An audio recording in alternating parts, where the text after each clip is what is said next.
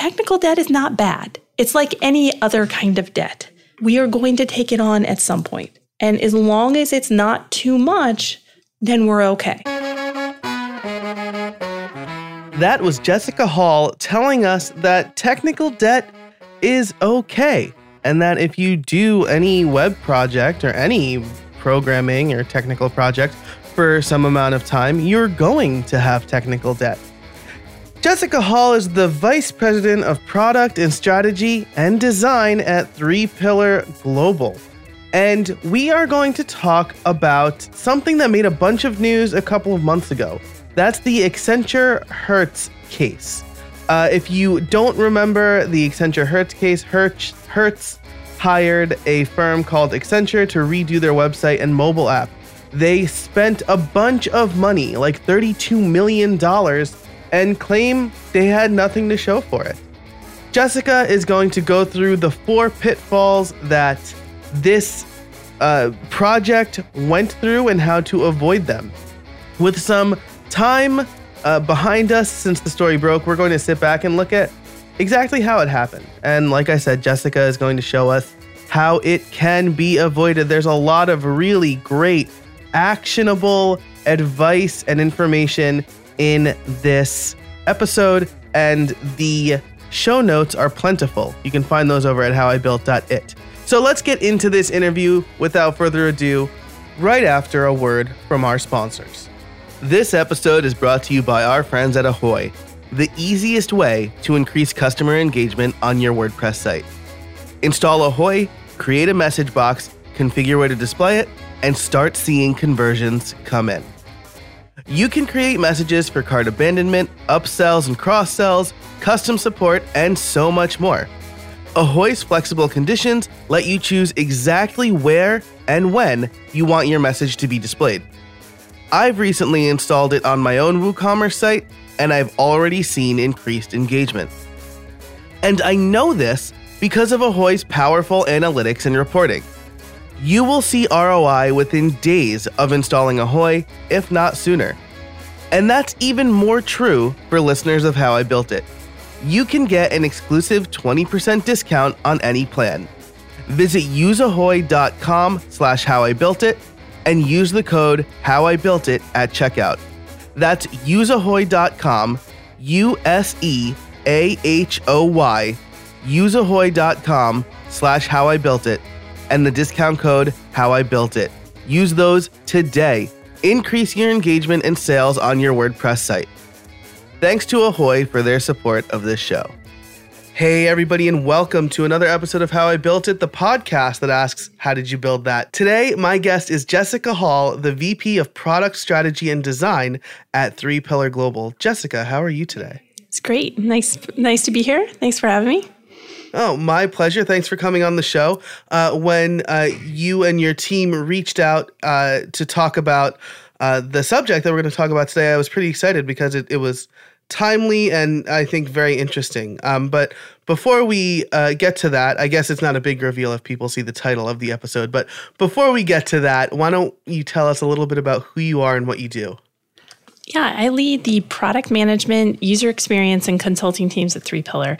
We've been in business for about 13 years, and we're a product development services company. We really help clients from small size to enterprise figure out what's the right client, what's the right product to build, help build it, help continue to improve and evolve their products so that they can drive their businesses forward.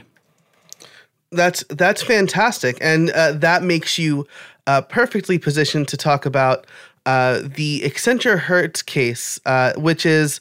I guess a few weeks old as we record this, um, and and this episode is coming out over the summer. But uh, for those who need a reminder, uh, what exactly uh, what exactly went on in the Accenture Hertz case that we're going to talk about today? So usually, when a big company is involved in a challenging project, you don't hear much about it. But every once in a while, it goes so wrong that someone decides to sue somebody else, and they're so pissed off that they, you know, dish all the dirt all over the internet. And mm. in this particular case, Hertz had hired Accenture to redo its website and its mobile app to improve the Hertz customer experience. I mean, every company right now is competing for customers, and customers are in charge. So you need to provide a quality experience that's easy to use, that has the right features, that's attractive, because everybody else can just go somewhere else. So they engaged uh, Accenture to do this work, and they spent about $32 million and had nothing to show for it. $32 million. And they said the work that was done was so bad that they had to spend an additional $10 million with another company to get to something that could actually be done. So it's pretty amazing to think that you can spend all that money and things are going to go wrong. Now, I think it's important to say that all Accenture has said here is that they intend to fight this and this this is not the truth. So you know, we'll never know what happened in Hertz and Accenture. But if you read the complaint, and it's about 16 pages and not that hard of a read, you can really kind of get an understanding of why did this go wrong? What are some of the ki- things that happened here that I've seen happen in lots of other companies and companies that are a lot smaller? So I think there's a lot to be learned for from digging into a situation like this and trying to understand why did it go wrong? Where did it go wrong? What can I learn in my next project to prevent something from this forever happening. Yeah, I think what what a fantastic summary and primer because you're right. Like, 30, I mean, especially for probably a lot of the folks who listen to this show, like, uh, thirty-two million dollars is uh, a, a, ton of money, right? It's it's uh, exponentially more than I've ever charged for a project. Um, Me too. Though and and and quite a bit more Than, you know i've worked on big projects too but nothing in, in that multiple um, so uh, you really do wonder like how how does a 32 million pro- dollar project go wrong and uh, like you said we probably won't know the gritty details right especially if they settle um, if, if this is not a, a matter of public record but we have seen high profile projects like this go uh, you know, go sideways before. Healthcare.gov is one that came to mind um, as I read this story. And so uh, in this episode, we're going to talk about how uh, both you, the freelancer, or you, the agency, and you, the hiring party, uh, can prevent that from going wrong. Does that sound about right? Yeah, that sounds about right. I think there's a couple things that are specific to this case, but there's about four pitfalls that I've seen pretty commonly. So we can get in, we're going to talk a little bit about what happened here, what those four pitfalls are that we see time and time again, and then what to do about it. Yeah, that sounds great. So, uh, for those who are regular listeners, this this might not be a uh, a show in the usual format, but uh, I think that there are is going to be a lot of value here. So, um, let's let's start off let's start off with the four pitfalls and then we'll go from there uh, if you want to just like say them as bullet points and then we can expand them out sure so a couple things i think were specific to this one one it was kind of surprising to look at this complaint and see that they tried to do everything all at once they tried to do the whole website and the whole mobile app all at the same time and launch everything together that's pretty i mean people used to do that but that's really risky there's so much that could go wrong. And we're talking about, you know, hundreds of thousands, potentially more of dollars. If you get it wrong, that experience, rather than doing it in pieces and making sure that we have the right thing. So they did too much right away. They also didn't seem to test it very much. You know, the complaint said that there were a lot of security and vulner- vulnerabilities, that they only tested the happy path. So, meaning what people would do if they did everything right. Well, I can tell you mm-hmm. from many years of mm-hmm. doing this, nobody does that. Like nobody right. does what they expect you're gonna, you know, what you expect them to do. And that's actually where to me it felt a lot like healthcare.gov. Like they just yeah. dropped it all at once and hoped for the best, and they didn't test along the way. Um, we also never saw a mention in the complaint that they were actually engaging with customers that they were doing testing or doing research or trying to figure out what the right answer was for Hertz's customer, which is kind of crazy on something that stale to think that they're going to get it all right, that they know the answers and what those customers really need. Um, the only the other two things that really kind of jumped out at me when I was reading the complaint was one is that they they got stuck in the middle. So a lot of times people will say, "Oh, we're just going to do a redesign. We're just going to, you know, skin it there's the, the, the phrase of these. We're just going to skin it. Okay, yeah. that's a bunch of crap. That never, ever happens, right? Like you go into, we're just going to change the colors and fonts. They never, they always want to do more stuff like that. It always means back end changes or integration layer changes. And that ends up being a whole bunch more work. So a lot of people don't understand when you open this up, like other stuff is going to be there. You can't just change the color. And maybe that's the way it should be. Maybe that's the way the technology's done. But in reality, there's always such messy stuff once you get into this. And a lot of people um, get stuck in that middle ground, or they think, "Oh, I'm going to do a mobile web uh, mobile app." Well, the mobile app piece of it is just the smallest. Where the bulk of the work is going to be on all the um, the integrations with other systems mm-hmm. or the services and making sure all of those things work. So many people only see that top little bit and think that's what they have to do. And then they're completely surprised and frustrated when they discover that that's not it. Um, and you know, one of the other things that Hertz wanted to do is a lot of extensibility. So that they own multiple properties, so Dollar and Thrifty. And so they wanted something that was going to work on all of their different brands and they could immediately expand it. And that's good in practice up until the point in which it's not. Because dollar right. and thrifty and these other brands they have different brand promises. They have different target customers. And they may require different things. And so extensibility is good until the point where you've made it so consistent and so basic that you haven't been able to provide a good experience for that different customer. And the other thing is doing it that extensible it's going to cost a lot of money and a lot of time. So these are definitely common issues but they really relate to the th- the four things I think people mess up the most. So this is going to be like, let's talk about all the bad stuff, and then we'll talk about the good stuff. Um, yeah, I, I, I think that that's a really great point. So they tried to do this all of this at once. They never engaged in Hertz customers. Uh, they were stuck in the middle as a we're just gonna skin it. I mean, when you said that, I had like visions of my my former jobs. Um, and then there was uh, maybe too much extensibility, right? Where they they're like, we're gonna make something so general that could be used for for everything, but something that general is uh, needs to be architected well, and it needs to. Um, there's a lot of blanks that you got to fill in if something's that general. Uh, so yeah, so let's let's start with they tried to do all of this at once, right? Because um, you know, there's uh, I I I have a master's in software engineering, and we studied uh, some statistics for software projects, and um, in like the 90s, during the the period where like the waterfall model was the most popular, mm-hmm.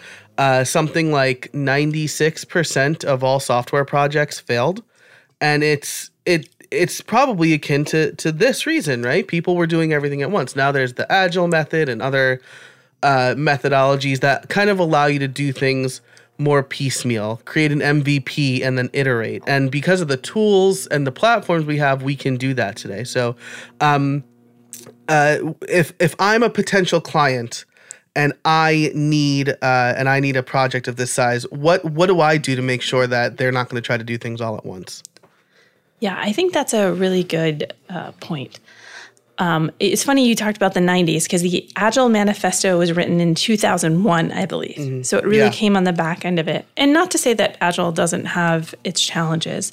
Sure. But if you're, you know, someone who has got a website or a mobile app or some sort of product and it's time to make a big investment, it can be really tempting to say, I'm going to do it all at once and I just want people who are going to execute against this plan. You know the funny thing about waterfall? It's actually the most efficient way to make software it really is. If you designed it all at once and then you built architected all at once and then you built it all at once, that would be awesome. The problem is we don't actually know what the right thing is when we start. And things change along the way. And that's why you need Agile. The way I think of Agile is it's about swimming in open water. If you want to get from here to here, Agile is really good about being efficient with your stroke and making sure that when you're swimming, you get as much distance as you can out of that stroke. But you're in open water. There's wind, there's waves, there's boats, there's other people, there's animals and things around. And so if you are just swimming and you're not looking where you're going and or you know and making adjustments to making sure you're getting to your intended destination, then we're not going to get there. And so a lot of people they say, "Oh, we're agile, we're doing agile, we have sprints, and we have burnout and all this other stuff."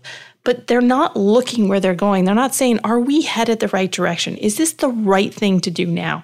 Did we know that that was the right answer? And they get really locked into this execution mode and they forget that there's still experimentation that needs to happen um, time and time again. We still need to make sure, like, did that do people understand the text on this button? Does this flow work? Does that screen make sense? Is this the kind of way that people think about shopping for this that I need to adjust? So, what I think people forget to do in these situations is A, they're trying to do everything at once and say, let's just do one flow. Let's just do one thing, one piece of the pie that we can kind of carve out and make sure that works. We've learned how to do it. We've now got the new services. You kind of go end to end. And then let's add and build upon that and then start to take away those other things. You're going to do a couple things. One, you're getting that opportunity to learn from your customers and make sure you have the right thing. Two, from a technology perspective, you're making sure that it kind of works end to end. I can I can find something, I can choose something, I can see more about something, I can take action on something. And when you know you have that end to end experience, then you learn a lot about what to do. And then you can build on that learning and teams can get going. It's hard to do because people don't necessarily think like that. I think we have this notion back from, you know, when you're in school, you got an incomplete, right? Incomplete mm-hmm. was terrible. Like it's just better than an F. So we don't want to be incomplete and we don't want to like slice things up. So, you know, you're worried that like, oh, I'm never going to get this thing if I'm willing to give this up. So it's kind of being willing to say, I'm going to take the first step and I'm going to trust that there's going to be more steps after it. I will have more opportunities to do things and to to bring them along. So a lot of times, what I tell people is think about uh, carving it into pieces. Is it one flow? Is it one persona? Is it one piece of the experience? Is it one, you know, to try and look at it and say, what's the smallest thing? And I could just attack this piece of it and and get started. And one of the, the other things is um, having worked with a lot of clients, um, people usually like we, you know, we usually like the get to know you project. Mm-hmm. It's small. Yeah. Yep. It's self-contained.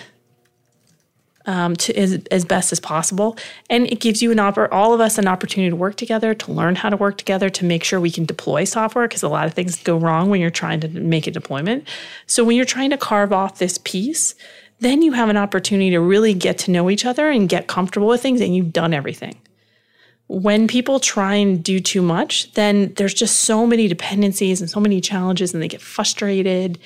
But yeah, small, self contained, go end to end, make sure you can actually push something to production.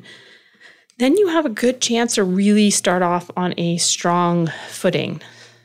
The other thing people mess up in these situations is they forget the the how much context matters. Um, a lot of times, if you're dealing with an agency or a contractor, like, okay, here are the stories, go go write the code, or okay, here's here's mm-hmm. the here's the design, or here's the brief, or here's the something, go off and do it. Um, right, the number yeah. one thing I, I see people do wrong, whether they're sitting next to each other, they're in the time zone, they're on opposite side of the world, people have to understand the context. They have to know, like, what is this business? How do we make money? What are we trying to do with this project? Who is our customer? And, you know, what is the, you know, what are we trying to do here? And if they have that in mind and we we call it the product mindset, then they can build for outcomes. But time and time again, I see people don't invest in context. They like say, well, here's the here's the roadmap and here are your stories. And you're like, okay, what am I supposed to do with this? This episode is brought to you by Pantheon. Starting a new project? Looking for a better hosting platform? Pantheon is an integrated set of tools to build, launch, and run websites. Get high performance hosting for your WordPress sites, plus a comprehensive toolkit to supercharge your team and help you launch faster. On Pantheon, you get expert support from real developers, best in class security, and the most innovative technology to host and manage your websites. You can sign up a new site in minutes with a free account. You only pay when it goes live. That is my second favorite feature to Pantheon, only to the easy ability to create dev, staging, and live servers and push to GitHub. It's very easy to set those things up on Pantheon. So you can head over to pantheon.io today again to set up a free account. Pay only when it goes live. Thanks so much to Pantheon for their support of this episode and this season of How I Built It. I just finished a project with a few friends where we created uh, 40 videos for um, we created 40 like tutorial videos for a company and we started off by doing one getting the intro and outro right doing the music and the pacing and we sent that to them for approval before we started to do all 40 or all 39 of the other ones because if we had just disappeared and did 40 videos and then we come back and they're like all of these are wrong at this point or we don't like the music you chose well that's a that's a lot of sunk cost Yep. so um, and then the uh, the other point that you made about understanding context, I think, is, is really important too, right? Like with Agile, you do have user stories. Uh, with the waterfall method, you you lay out the whole project all at once, and and that does work if if people know what the right thing is and what they need. But um, you know, if you just say I need a form, what kind of form? A login form? Uh, is are you sending secure information? Does it need to be on SSL? Uh, do I need the password field? How am I storing it? You know, there's a lot of information uh, aside from just I need a form for this user. So, um, the second the second pitfall. So I will say that under the first pitfall, you also mentioned like testing the happy paths. Uh, we've talked about that a bunch of times on this show. About I know I'm a developer. Uh, and I'm very bad at testing my own code because I, you know, it's like building a chair and then slamming it against the wall to see if it breaks. Um, you know, I'm just gonna tap it against the wall and oh, it, you know, but somebody somebody needs to test that chair because I don't want people sitting in it and falling. So, um, I think that that's that's super important, right? But um, you the second pitfall you mentioned was that they never engaged with Hertz customers, right? If they did, they didn't mention it wasn't meant. There were 16 Gotcha. pages in there. I never saw one mention of um, they engage with the customers. It says Accenture was there to make all the decisions about what the experience is, which is just nuts. Even as a service provider, why don't no? you don't abdicate all your decision making ability. Um, but it was it really struck me that in a project of this scope and scale, that's dealing with something that is highly commoditized, like car rentals where you know people are just making you know for a lot some people you know have loyalty programs. I think i am a hertz gold member actually. Mm. I don't rent cars so hardly ever. But like maybe if i was a hardcore business traveler who always rented a car i would just go with the place i would loyalty. But you know when i'm traveling with my own money i'm going for whatever has got the best deal. And if you're going to be a pain in the butt i'm not going to do it. So it's kind of shocking to me now with everything we know that you wouldn't be testing with customers, you wouldn't be understanding. But I, I definitely um, run into people who just think they they know they know what people need, and I don't need to test it, and that's just going to slow us down, and we got this. And I can tell you from all my many years of doing this that I know I don't. And every time I learn and test with people, I get better. The team gets smarter. We get smarter as a company. We better, more understand by engaging with people in a very human way and kind of understanding them and how we can better serve them. We find new ideas for new things by engaging. That doesn't mean I can't have vision. That doesn't mm-hmm. mean I don't have a good strategy. Like all those things can be true, but then, you know, strategy without testing is just guessing. You're guessing let's you know you're guessing in a pretty deck that like sounds authoritative but you're still guessing so why don't we go find out Yep, abs- absolutely. And I mean, it's, um, you know, if you build something that isn't usable to the customers, then it's not usable, right? You're not building. This is something that I've had to tell my own clients over the years: is I'm not building this website for you. I'm building this website for your customers and your potential customers. And so, um, you know, as as a as a freelancer or a, a small agency, like what can I what can I do to help try to convince my clients that maybe I should test and talk to the customers, right? Because $32 million for a project, um, to, like it's, they probably have the money to do the user testing that they need to do and the surveys and stuff. Um, but, you know, if I have a client that's a $10,000 project or a $5,000 project, how do I convince them to invest the time in, in listening to their customers? That's a great question. And, and one, I've seen it go like decline throughout my career where I had to fight really hard for it. And I've had to fight less and less as the years have gone on. But there's definitely still people who aren't interested. I think one of the things that's the reservation is they feel like it's going to slow them down and it's going to cost a bunch of money. So let's deal with that. We believe that UX research and testing should be fast, flexible, and focused. So fast, flexible, and focused. So we want to do um, regular testing. Uh, we want to do weekly or, or uh, two week sprints where we're working and figuring stuff out and testing and learning and iterating through and working in, in those small chunks. So that's the fast part. We don't need more than like five people. When three people have told you the same thing doesn't work, stop. You don't need 20. You don't need some crazy sample size. Just stop and fix it and then go find and make sure that you got it right. You know, Nielsen Norman Group has looked at this many times diminishing returns kicks in incredibly quickly. So, three to five people look at something, you get a pretty good sense of whether that is going to be right or not. And so, you're able to uh, move quickly. Um, we're able to test in lots of different ways. There is lots of different um, panels and user groups and moderations and remote tools that allow you to be able to test test things without having to have a device lab or spend a bunch of money on sending people out. I mean, I've definitely done it on the street and uh, mm-hmm. and found people, and and so you can find. There's lots of companies that uh, we do um, work with user testing and other organizations, and they make it really easy for you to do this and cheaper, way easier than it does than when I started out. So you can you can do it fast. Uh, you can do it flexible and you stay focused on the most important questions. So, you know what? If my login screen is like Facebook's or Google's, I'm good. Like, don't really, maybe a little testing, don't really need to spend time. If there's something that's really important to my brand promise or that I'm not really sure about, I'm going to invest my time in testing that. So, if you're doing this regular testing and feeding the machine, you're going to go faster because you're not going to spend time on as much time on rework you're going to go faster because your engineers are going to have better context as the problem we're solving and who we're solving them for. And you're going to have a lot less waste and a lot less risk. So even though you think it's going to cost a lot and slow you down and not get you to the right place, we can actually speed up. We can have a better product and we can have less waste and less risk. Because you know, the, for the most part, no, very few things are going to go like Hertz and go down in like a yeah. thirty-two million dollar trash like, talk on the internet. Right. Most yeah. things are going to go down with a thud. I don't use it. I'm just going to move on. Mm-hmm. Yeah, absolutely.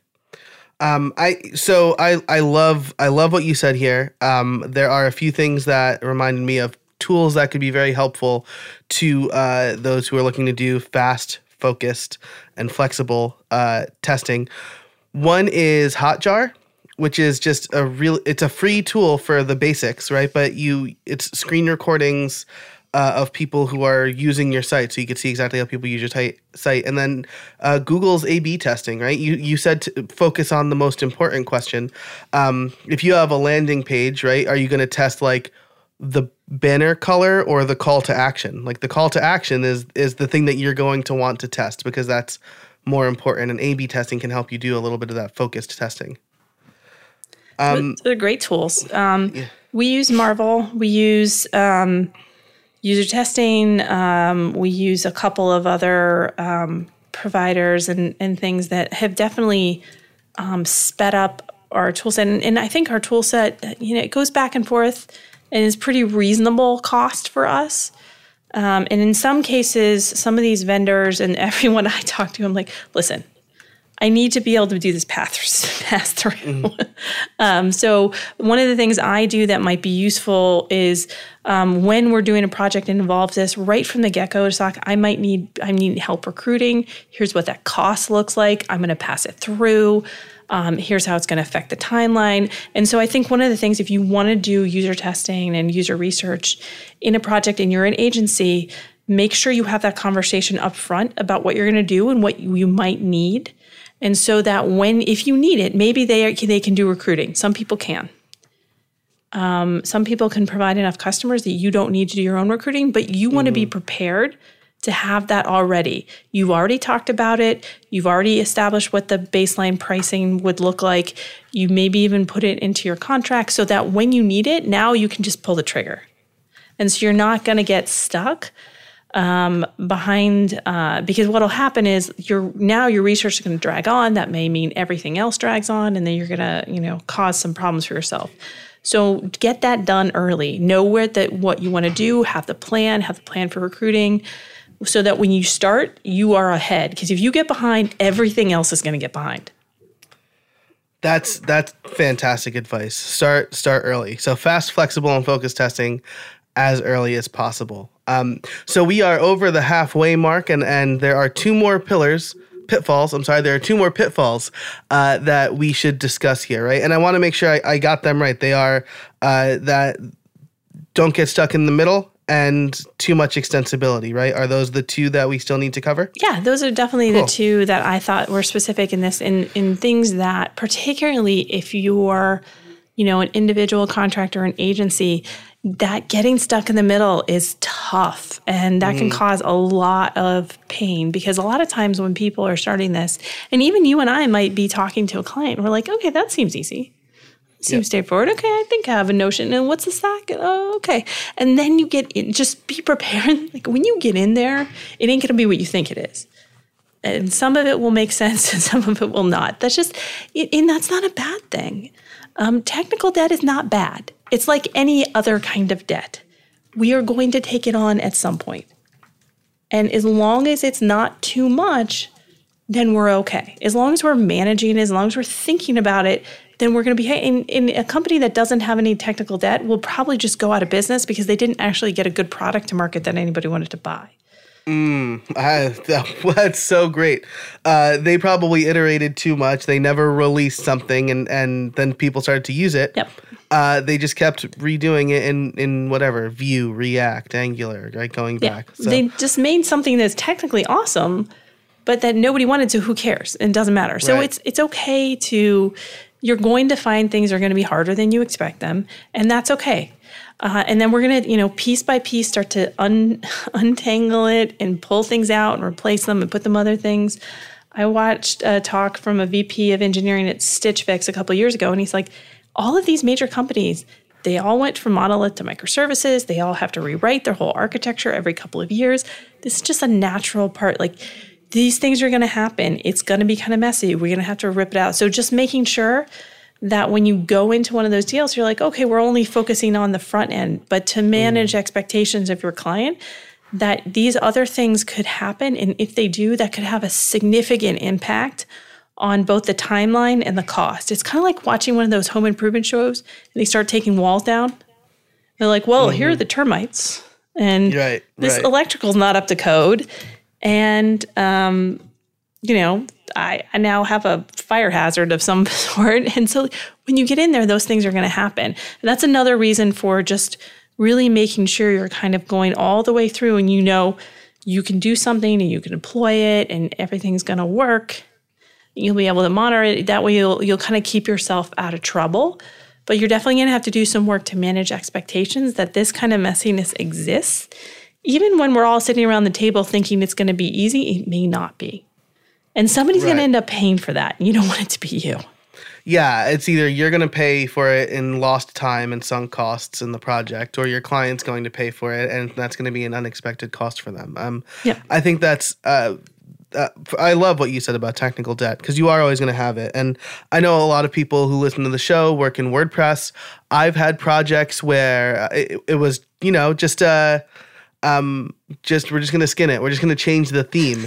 And then we get in there and every page was hard coded into the theme. Yep. Uh the the content was so deeply embedded in the theme that i'm like we can't change the theme without losing all of your content.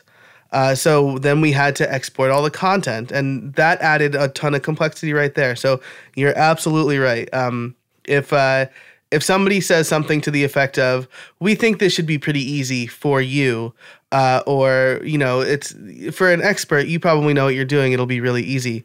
Um, that's always a red flag for me. Yep. Um, if I don't want somebody to tell me it's easy, I want to get in there and determine, oh, this is easier than I thought it would be. Yeah, there is no such thing as a reskin. It doesn't exist. People always think that it just doesn't. I'm like, uh, nope, nope, nope, doesn't. Nope, sorry. Never happens like that. No. Not as long as I've been doing this, and it's yep. been a while. Yeah, I mean, same, same, and and you know, uh, assume the worst, and if it is really just easier, everybody's going to be pleasantly surprised. Your client's going to be happier. you're going to be happier. Uh, and then you could do either some extra for them or take some money off of the cost or launch faster. And that's better than having to bring bad news to your client. There will so. be the person who's just gonna ignore and hope for the best, who's gonna yeah. lowball it. And and so what I uh, typically tell people is anybody who thinks who's overly rosy and optimistic about these things, that's probably not a good sign. If they're not talking to you about risks, then that doesn't say to me that this is a person who has bruises and scars. Mm-hmm. This is a person who's done these things before. Because any of us, you you certainly shared some, and so have I. Any of us have been around the block. Like we know that these things are happening, and we're talking about them. So if you're someone who wants to buy, you're in the market, and those folks aren't talking. Well, here's the things that could possibly go wrong. Let's talk about those ahead of time let's think about it. Everyone's like, oh, it's great, great, great. Yeah, no, it's 40K, four weeks, no worries. Gotcha. Like, I don't trust that person. Because yeah. that person is either maybe not being entirely truthful or they're maybe not entirely knowledgeable about what actually has to get done. This episode is brought to you by Creator Courses. Do you feel confused and overwhelmed by the amount of tools to help you build websites? Are you worried that you are not using the best tools for the job? Do you feel like you ought to spend more time building and less time researching? Like you, I thought I needed to learn every tool, language, and platform under the sun to be a good web professional. And as somebody who's been doing this for 17 years, I can now tell you, you don't. Creator Courses offers short, focused courses, tutorials, and webinars to help you learn the right tools quickly then you don't have to waste any more time researching and you can get back to producing billable work, confident that you've made the right choice. And now you can access all of those resources by becoming a Creator Courses member. You'll be able to take any course we offer, including member exclusive mini courses on how to use specific tools. You'll also join a great community, and listeners can get 15% off the already low price by going to creatorcourses/build. Spend less time researching and more time building. Visit creatorcourses.com slash build today. There's a reason that sites like Kickstarter require uh, their project people to post risks, right? Because if they haven't thought of the risks, then they're um, maybe misrepresenting their project. So um, always, always consider the risks, uh, even if it looks like a easy five page brochure site, you know what? Maybe the client takes you two months or four months to get you content, uh, and now the whole timeline is blown out, and you don't you don't know when you're going to get to it. So there's there's a lot of there's there's a lot of things to think about. It's always nice to be optimistic, but also be be a realist. Um, and so the last point as we wrap up here is uh, extensibility, and, and, this is this is an interesting one to me, right? Because uh, as a software developer, I've always been I've always been taught, you know, uh, if I'm going to use it more than once, try to generalize it, try to make things as extensible as possible. But uh, as as you mentioned earlier, that there there could be some pitfalls to that. I think it's going to show up in a couple of places, and in general, as a rule of thumb, yeah, like you shouldn't, you know, invent a lot of extra stuff. I think that the question to ask yourself in this situation is one: Is that right for the business? So if you're in a situation where, you know, we're a fast moving startup, it's a, you know, we're just trying to get going, we're trying to get revenue, we're trying to launch, we're kind of like we're kind of up against it, we're not entirely sure about this thing, we need to get it out there and figure it out. It's probably makes sense to not necessarily make it extensible, uh, to make extensibility a problem for another day. Mm-hmm. So thinking about the business and what does the business need right now? What does this business need at this moment? And will it be okay to go ahead with that? Or are we going to have to pay that down, you know, tomorrow? Are we going to have to pay that down in a couple of months? And, and be willing to make that decision. Be willing to think about that from what makes sense. And, and one of our architects likes to say, solve for today with tomorrow in mind. But you don't solve for tomorrow because tomorrow mm. is not guaranteed. Yeah. We may not that. have that. So that's the kind of thing. And you know, it, if that's okay and, and you you make the right call and you get to tomorrow and okay now it's not working for you okay then now we got to fix it now we got to build it the right way but we're building it the right way knowing it's what we need Yeah. And that's a big difference. Um, was it Martin Beck or Fowler who said, uh, Yagni, you ain't gonna need it? Idea like if you, when you built it for the, you tried to build everything all at once, like you got there and you found out it wasn't right. So don't do that. Yeah. Um, the second thing is to ask, is it right for the customer? So, for example, um, if you have, uh, in the case, this particular case, there were multiple brands, and each brand has a bit of a different customer base they're using. They have a different brand positioning. They have a different value proposition. Forcing everybody to be the same. And I've actually read some recent Forrester research about this. And what Forrester was saying is that their customer experience index that they do every year had been largely flat that people weren't seeming to grow, that they kind of hit it. And their their their hypothesis in their research was that so there was so much sameness mm. that everything was the same, everything's about the easy, so nothing stood out. Nothing um, provided unique value to the organization. And they, they kept lining up all these pictures of these are all the check ins, and these are all the buys, and these are all the other things. And they were all the same. And so, one of the questions to ask yourself is, and this is super dangerous, by the way, and I'll, I'll tell you why in a minute, is what is this is great, it's extensible, but is this what my customer needs? Have I sacrificed customer experience or an ability to really delight a customer or create something that's uniquely valuable to a customer uh, at the altar of extensibility? Um, the downside here is then you get people who are like, let's make everything different, just to be different, woo, and not test. It's like, no, yeah. This is a very carefully calculated decision one that I would encourage to do research and testing around to say, should this be different because it's we need to solve a problem that's unique to this customer that's different from those other customers um, you know that's why you know the login experience shouldn't be different or right, right. checkout or if it's something that all those products done that's very tactical and everybody knows it you know, if somebody had a different ATM experience, like that might be really problematic. And it's one of, I think it's Avis actually, while we're on the rental car thing. Avis created a form, and please, I hope I got the right name right. I that might be the wrong rental company. and they used asterisks for optional fields you at home may not be able to see the face that he just made. Where it's, it's a surprise face. It's like normally an asterisk means that something is required. So when they yeah. used asterisks for things that were optional and things that were required did not have asterisks, like everybody's confused. So it's a delicate balancing act between having consistency that provides ease mm-hmm. and having in, in knowing that there are certain things where you really want to deliver for your customer and, and differentiate and have this value proposition, something really special that's going to make people really want your product. So, kind of knowing what that is and not just getting stuck in the, well, it all has to be the same, because that may right. not be the right answer. Yep, yep. That's if you're if you're gonna make an omelet, differentiate it from the stuff you put in the omelet. Don't swap out eggs for pancakes or something like that. You know, that's like well done. thank you. Thank you. Um, that's uh, I I I love that a lot. I keep saying I like that, but you you're saying a lot of things that I really like. Um, definitely ask what's right for the for the business and the customer, um, and solve for today with tomorrow in mind.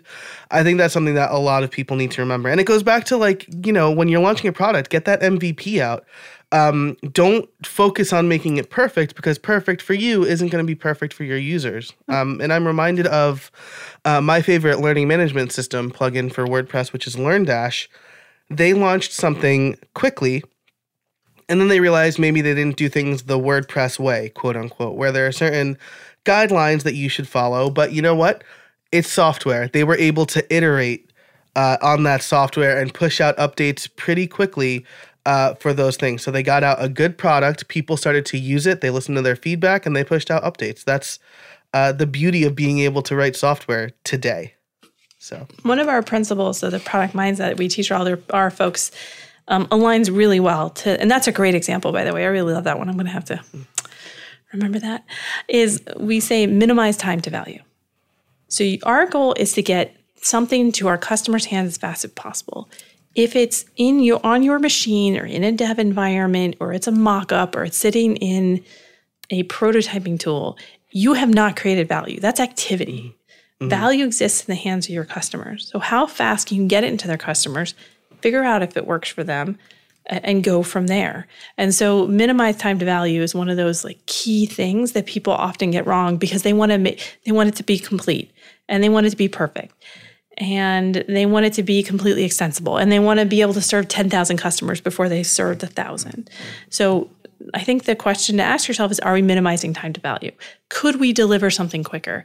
Could we learn faster? Could we speed this up and and almost push yourself to the point where you if you feel a little uncomfortable with how fast you've gone or how how incomplete it is or how not perfect it is, that's probably okay. Mhm. That's probably a good indication. I think it was um, the founder of LinkedIn says if you think it's good, you probably spent too much time on it. Yeah, yeah, that's that's a quote that that keeps cropping up in my circles too. It's, um, yeah, if or like uh, or some permutation of that, right? If you don't look back on your first version and cringe, uh, then you probably spent too much time on it. Um, yeah. So that's that's fantastic. Well, we are well, we're a little bit over time, but that's okay because there's a ton of value here. Um, but I do want to wrap up with my favorite question. Uh, even though you've given us so much great advice today, uh, do you have any trade secrets for us? Trade secrets. Oh, lots. I have many NDAs. Um, I think the one thing, uh, it's just, was telling somebody on my team um, this, and it's more about how to deal with a client than how to make a good product. But I think it kind of works with what we're talking about. Is some people um, they hold their ideas very closely, and if you want to challenge their ideas, you're challenging them. So what you have to want to think about if you want to challenge an idea and that person really holds that idea tight. Um, I started off a designer, so I got my butt kicked for the first part of my career. So I don't hold my ideas very closely. Yeah, That's how I yeah. protect myself. but some people do, and so like create that distance. So ask a lot of questions. Try to understand how it furthers the objectives and how how it's going to help solve for these. How are we going to manage these kinds of risks? How is it going to help us achieve these things? Push into it. So don't just challenge the idea right away. Ask a bunch of questions, probing questions about what the outcome is going to be from what they're trying to do, and you're going to feel a moment where they start to detach from that idea. That's when you need to as a freelancer as someone in an agency it's that moment where they're willing to they let go a little bit that now you can suggest an alternative and it's not going to come from a defense they have separated so now that they're it's not going to come from they're not going to come from a defensive place. Now they're really contemplating the idea and then i could say have you thought about this? I think this could help in these couple of ways or building off your idea here's something we could do. Here's an experiment we could do to figure it out.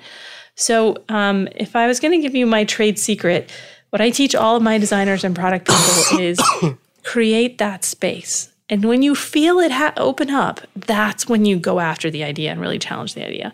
And that tends to work a little bit better than just saying, "Yeah, that's dumb." it's just not very Right. Uh, yeah, absolutely.